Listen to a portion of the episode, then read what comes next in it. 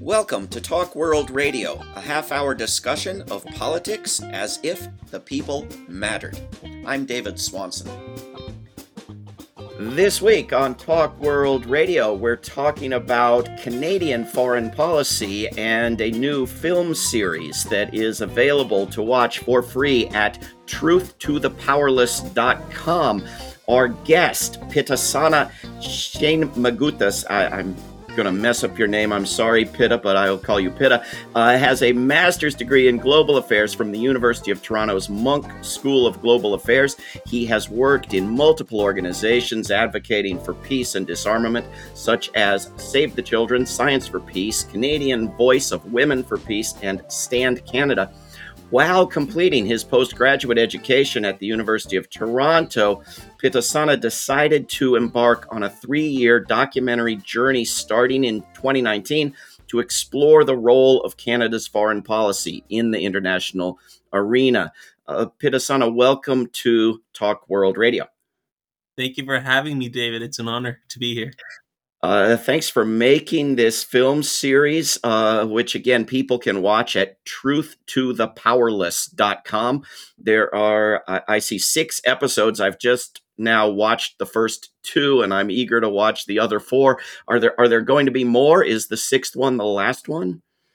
the the sixth one is the last one. It's uh we wanted to have like uh uh a docu series that shows you know critical parts of Canada's foreign policy that's uh, that's not uh, uh, you know informed uh, you know to citizens within the mainstream media. We want to cover all the major elements like the militarism, the fact that you know Canada's foreign policy involves uh, overthrowing democratic elected leaders, and you know, want to touch on issues like Israel Palestine and so many multifaceted issues. But we want to touch on the main core components, but there's just layers and layers of Canada's foreign policy that we just didn't cover, which would involve like 30 episodes to cover.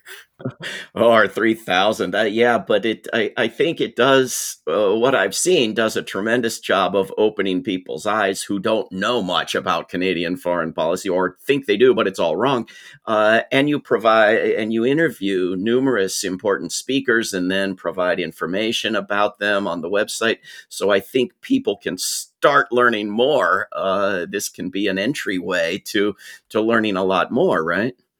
Yeah, and I mean, uh, what's unique about what we've done is that uh, we not only interview activists and academics challenging Canada's foreign policy, but we also interview the politicians, the diplomats, ambassadors, uh, you know, ministers uh, who are in government responsible for formulating, cha- uh, you know, and championing these so-called benevolent and well-intentioned foreign policies. So we interview them and then we interview academics and, acad- and activists that are challenging that foreign policy.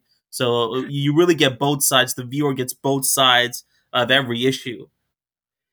Uh, absolutely. One, brings to mind one of the more interesting parts for me. Uh, you you asked a former uh, Canadian ambassador to Saudi Arabia uh, to justify selling all these weapons to Saudi Arabia, which he claims is you know is good for the Canadian economy. So who cares? Uh, but you actually in the film debunk that uh, it's, it's not actually good for the Canadian economy. But I I I would like the whole notion of only selling weapons to those countries that won't abuse human rights with them to be challenged a little bit more. How how do you use weapons of murder without violating people's human rights? I've never understood that one. Yeah, and I mean, I you know, when we interview the ambassador, Canada's ambassador to Saudi Arabia, Dennis Horak, uh, you know, he says, you know, we, we, we you know, we, we ask him, you know, there are these credible allegations uh, that arms Canada sold to Saudi Arabia have been used by Saudi Arabia in their assault on Yemen, violating human rights. And he just kind of says, well, does Canada want an arms industry or don't we? You know, he, he's saying that the Canadian arms industry, it provides, it's lucrative, provides Canadians a lot of jobs. And then, you know, when the, we counter that by interviewing uh, an activist, Richard Sanders. He's part of the coalition to oppose the arms trade, and uh, he says, "Well, you can actually create more jobs. The government can create more jobs if we invest in the public sector and infrastructure and healthcare. You can create more jobs that way. And we put the statistics to prove that. And then we also, uh, you know, show that these so-called uh, arms controls that the Canadian government has, where you know they say we're doing our due diligence to ensure that you know these arms are not being used by human rights violators. These, you know, we expose that these arms controls, uh, you know, uh, provisions are like weasel words. You know, they they don't have any substance in them, and basically anybody, and you could just sell arms to any human rights violator, and uh, so there's no meaning behind it. We kind of show that yeah, no, it's very, very well done. I just, uh, I just want people to go another little teeny step uh, and and question how you could sell the weapons to Sweden instead of Saudi Arabia and have weapons of murder used in a way that didn't violate anyone's human rights. Uh, it's it's it's actually not possible. Um, but it, the, the the the quote the, the the truth to the powerless name for the film comes from a, a Chomsky quote, and Noam Chomsky is featured uh, considerably in the films, uh, much to their benefit. Um, can you explain uh, what the idea is in the name of the film? Yeah, that that's right. So in the very first scene of the docu series, uh, Noam Chomsky's looking right into the camera, and he's saying, uh, "The people in power, they already know what the truth is.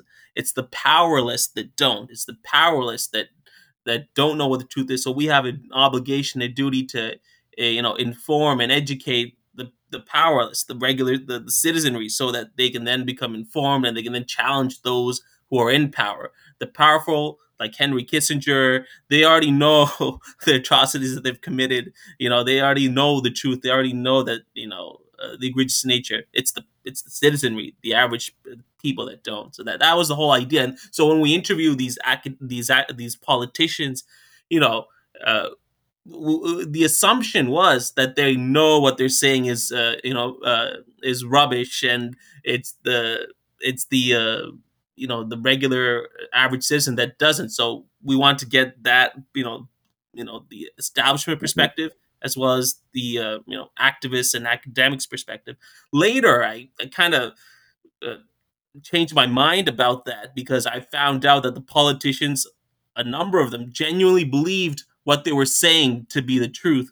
So when we interviewed uh, uh, Bill Graham, who was the Minister of uh, Foreign Affairs during the time that Canada intervened to oust uh, Jean Bertrand Aristide, Haiti's first democratically elected leader, when I was interviewing him, he genuinely believed Aristide was a dictator, a thug, and we did a good thing by ousting him from power. He had such genuine conviction that it really made me question this belief as to whether or not the powerful actually know the truth.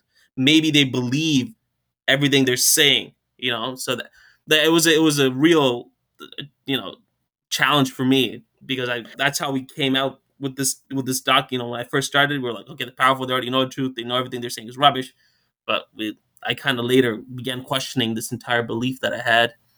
Well, I, I, think it's a very interesting investigation, and I think the answer is probably more complicated than yes or no uh, in terms of do the powerful always know their line. Um, but uh, you you were educated in Canada, and not just in primary school and high school, but at the University of Toronto Munk School of Global Affairs, uh, and you didn't learn much uh, about. I mean, you interview ordinary people on the street in the film, and they seem as clueless about what the Canadian government is doing as people would have been about the U.S. government if you interviewed them in the United States.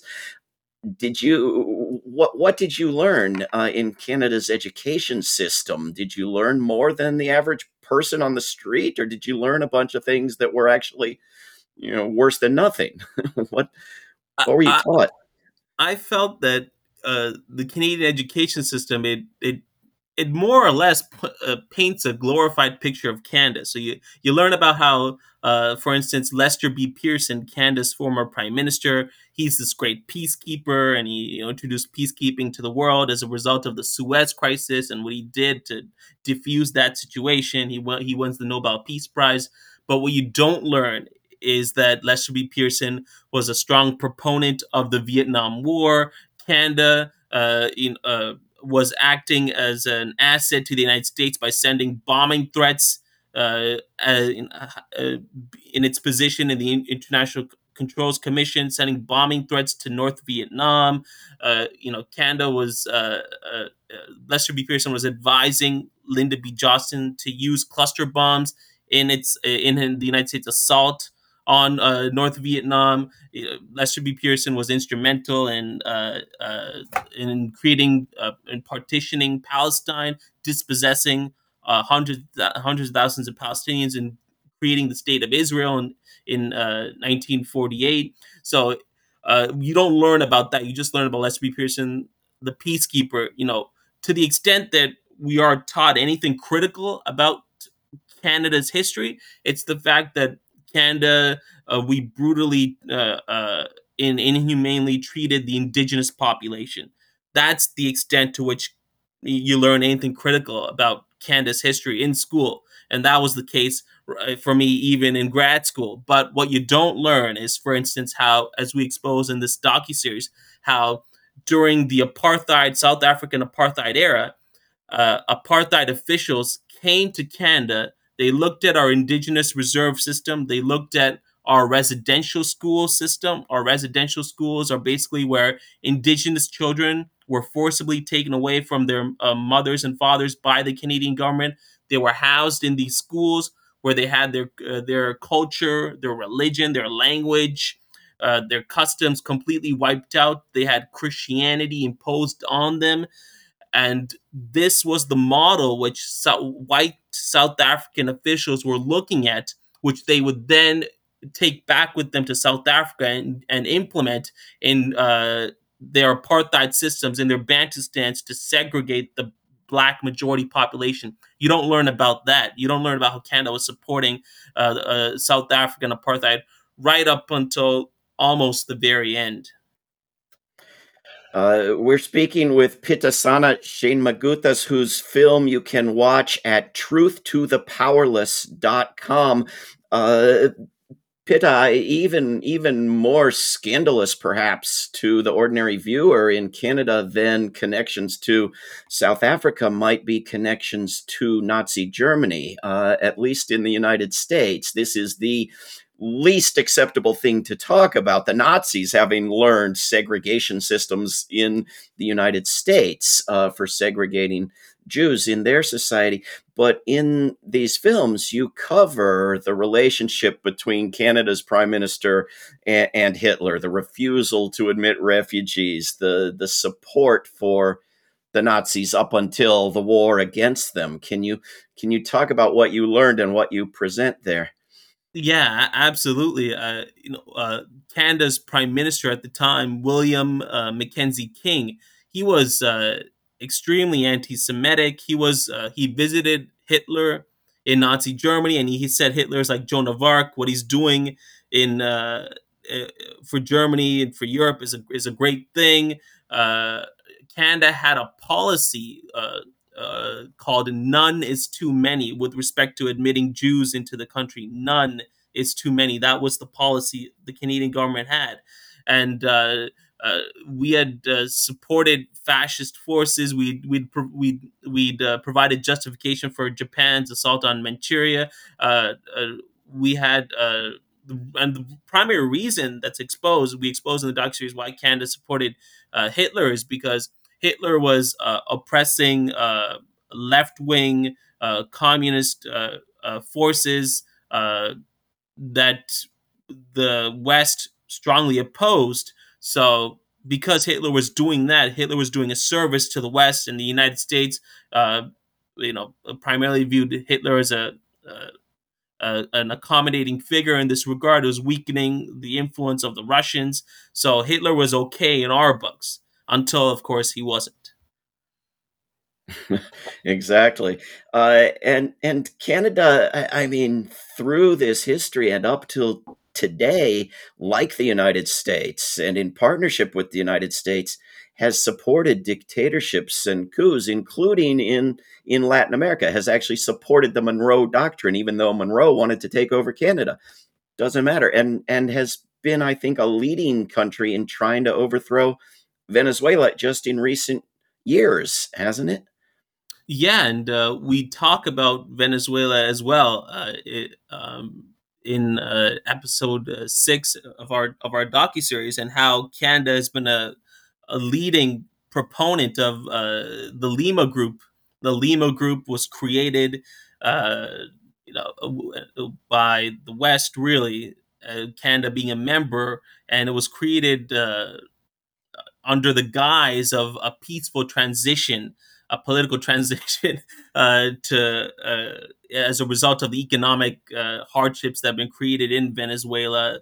Uh, so it was so the Lima Group had supported uh, Juan Guaido and uh, had been trying to oust Nicolas Maduro from power, and the the Lima Group has been largely unsuccessful in this. Juan Guaido has, you know, he was opposition members just recently had voted him out of uh, his his role as the so-called you know interim uh, the the alternate leader of Venezuela. The Lima Group has largely failed members within the Lima Group. Like Peru had you know uh, criticized the Lima Group, had wanted to withdraw from the Lima Group. So uh, you know Canada has been largely unsuccessful in its backing of Juan Guaido, and you know uh, now we see with the crisis in Ukraine countries like France are kind of looking to Venezuela uh, as a source for oil. So you know, it's been it's been a large failure. You know, and the reason why Canada supports Juan Guaido is because uh, Nicolas Maduro he wants to use the resources of Venezuela to benefit the people, whereas Canada wants to uh, you know bring in its its uh, its foreign corporations to exploit the resources of Venezuela, uh, you know, significant oil resources, and Nicolas Maduro does not want that because it does not benefit the people of his country. Uh, absolutely right. Um, Pitta, the the role Canada has played uh, in in U.S. war making uh, and in international abuse of poorer countries uh, comes out in these in these episodes, uh, I mean, a leading role in creating NATO and in creating the policies of the IMF and the World Bank in punishing poor and indebted nations. How does how, how does Canada manage to maintain a, an image as a, a, a benevolent force in in the world? I mean, do you do you think uh, most Canadian peace activists I talk to think that Canada, the Canadian government, has has tricked the Canadian people more than the U.S. government has tricked the U.S. people? That the U.S. people are actually more aware of what the U.S. government does around the world than the Canadians are. Is is that accurate? Do you think? I, I you know, that's a that's a justification that uh, uh, you know people. Uh, certainly that I've met, Canadians I've met, they kind of dismiss Canada's foreign policy of just us being like, you know, we're just puppets of the United States, and that's and that's mm. it. But I think that's a mistake because uh, Canada's foreign policy is much more significant. It's much more nuanced than that. So Canada is able to. I think uh, it's largely because we have uh, really good PR, I guess, but it's uh, we're able to have this benevolent image and this benevolent global image allows us to then uh, do very heinous things covertly for the United States. So, for instance, Canada, as we have exposed in this uh, in our docu series, Canada actually uh, played a significant role in the 2003 invasion of Iraq. Publicly, you know, Canada said that we oppose the invasion. Jean Chrétien, Canada's prime minister at the time, said that oh, you know, we oppose the uh, invasion of Iraq because there's no UN Security Council resolution. Privately, Canada was supplying arms uh, uh, to the United States. Canadian generals were coordinating, working with the United States to coordinate assaults, uh, airstrikes on Iraq in the 2003 invasion. Of, of uh, military jets coming from the United States we were going through Canadian airspace en route to bomb Iraq. So we were providing air support. We were, we were providing all these forms of crucial support behind the scenes. And Canadian officials were actually bragging privately to, to the US look, we're doing so much for you. Outside of the coalition of the willing, we're doing the most than any other country uh, any other country is doing, but we're doing this covertly while maintaining our image as this peacekeeping nation. So I think to just dismiss Canada as being a puppet of the United States. And and you know, Canada, if it wanted to, it could take an independent stance. It could take an independent streak on a number of issues. So, for instance, we talk about how in the docu series, Canadian mining companies, uh, Canadian mining companies, they uh, they pollute and they devastate uh, Latin America. They uh, uh, Canadian uh, mining companies, security forces rape uh, villagers in uh, uh, in various countries that they they loot and exploit. Canada's not doing this because of the United States. Canada's doing this. Canada's allowing Canadian mining companies to commit such atrocities because it's lucrative. It's very beneficial. Canada's selling arms to Saudi Arabia not because the United States is saying so. It's because it's very lucrative to sell arms to Saudi Arabia. They pay a lot of money for that. So you know, Canada is not uh, voting against resolutions that are uh, supported by over 100 countries annually criticizing Israel's uh, building of settlements. Canada's not doing that because the United States is saying so. Canada's doing that because we're a settler colonial nation that was founded on expelling, uh, subjugating our indigenous population. Israel is a settler colonial country that was founded on expelling and subjugating its indigenous population. We have a bond there. So that's why we back Israel. So it's not because the United States is saying so. So to simply dismiss Canada as a puppet of the United States does a grave injustice to the actual history of what Canada's foreign policy is all about. I imagine Israel also buys weapons from Canada as it does That's from right. the United States. Uh, oh, well, it's given them by the United States. Um, but there is a Canada is a significant weapons dealer but but isn't there something halfway good about the hypocrisy about canada having to pretend it's not a part of a us war pretend that its government opposed the vietnam war i mean isn't that sort of a halfway positive step that we aren't even at in the i, mean, I know Joe Biden lied that he opposed the Iraq War, but it took him years and years before he even would do that. Uh, is, isn't this a sign of maybe moving in the right direction? Uh, I think it's a it's a sign of our our deception uh, that we're just able to cleverly deceive the public that we're not actually fully involved in all these atrocities. Meanwhile, behind the scenes, we're providing crucial support to you know the Vietnam War, crucial support to the Iraq War. You know, uh, we're providing crucial support in all these areas. You know, we, we were out front on many instances. We document Canada's involvement in NATO, as you had mentioned earlier, in, Af- in Afghanistan, in Yugoslavia, in Libya. We interviewed the relevant politicians there. In that case, we were out front and we were hawkish.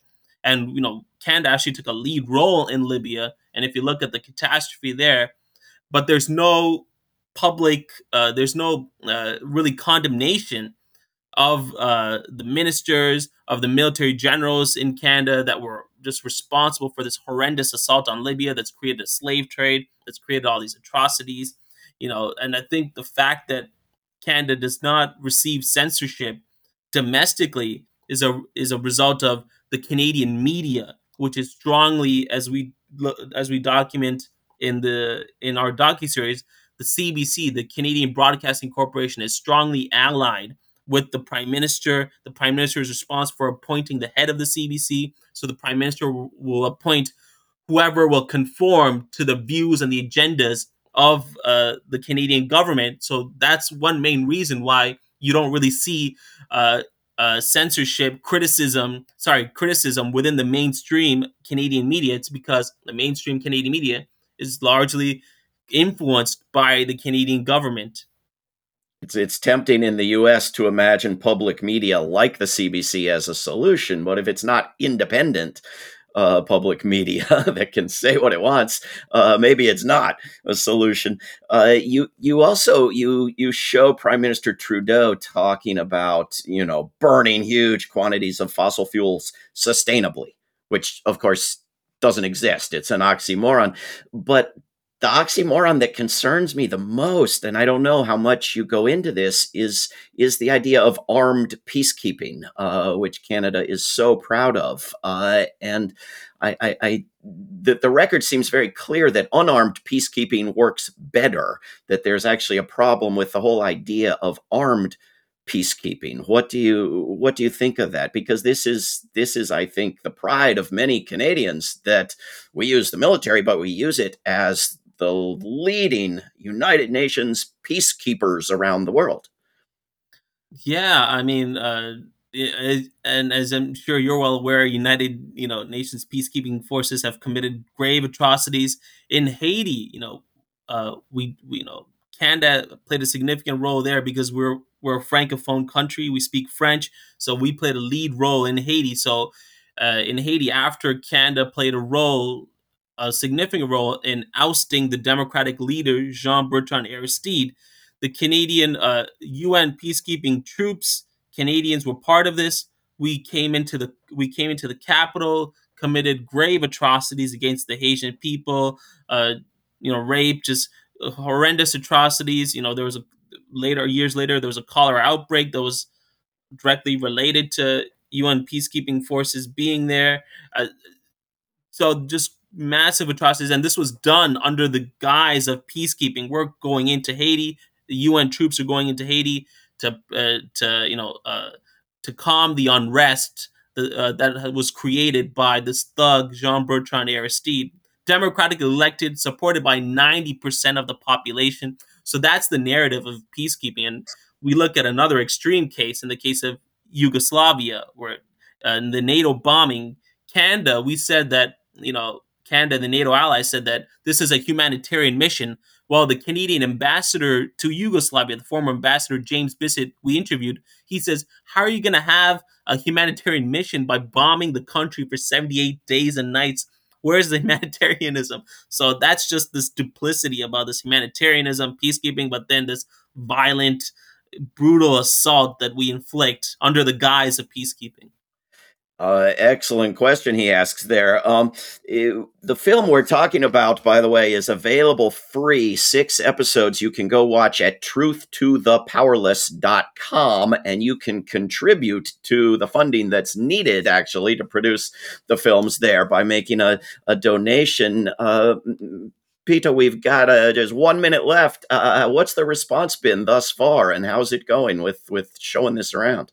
The response has been overwhelmingly positive. A lot of people have uh, praised our docu series as being uh, something that they have never heard before, that they don't see in the mainstream.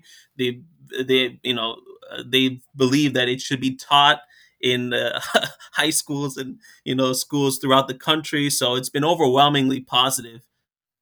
I couldn't agree more. I hope it is shown in every school in Canada and beyond. It wouldn't hurt for people in the United States to see it as well uh, and elsewhere. We've been speaking with Pitasanna Shanmugathas, whose film you can watch at truthtothepowerless.com. Pitta, thank you very much for doing this and for coming on Talk World Radio.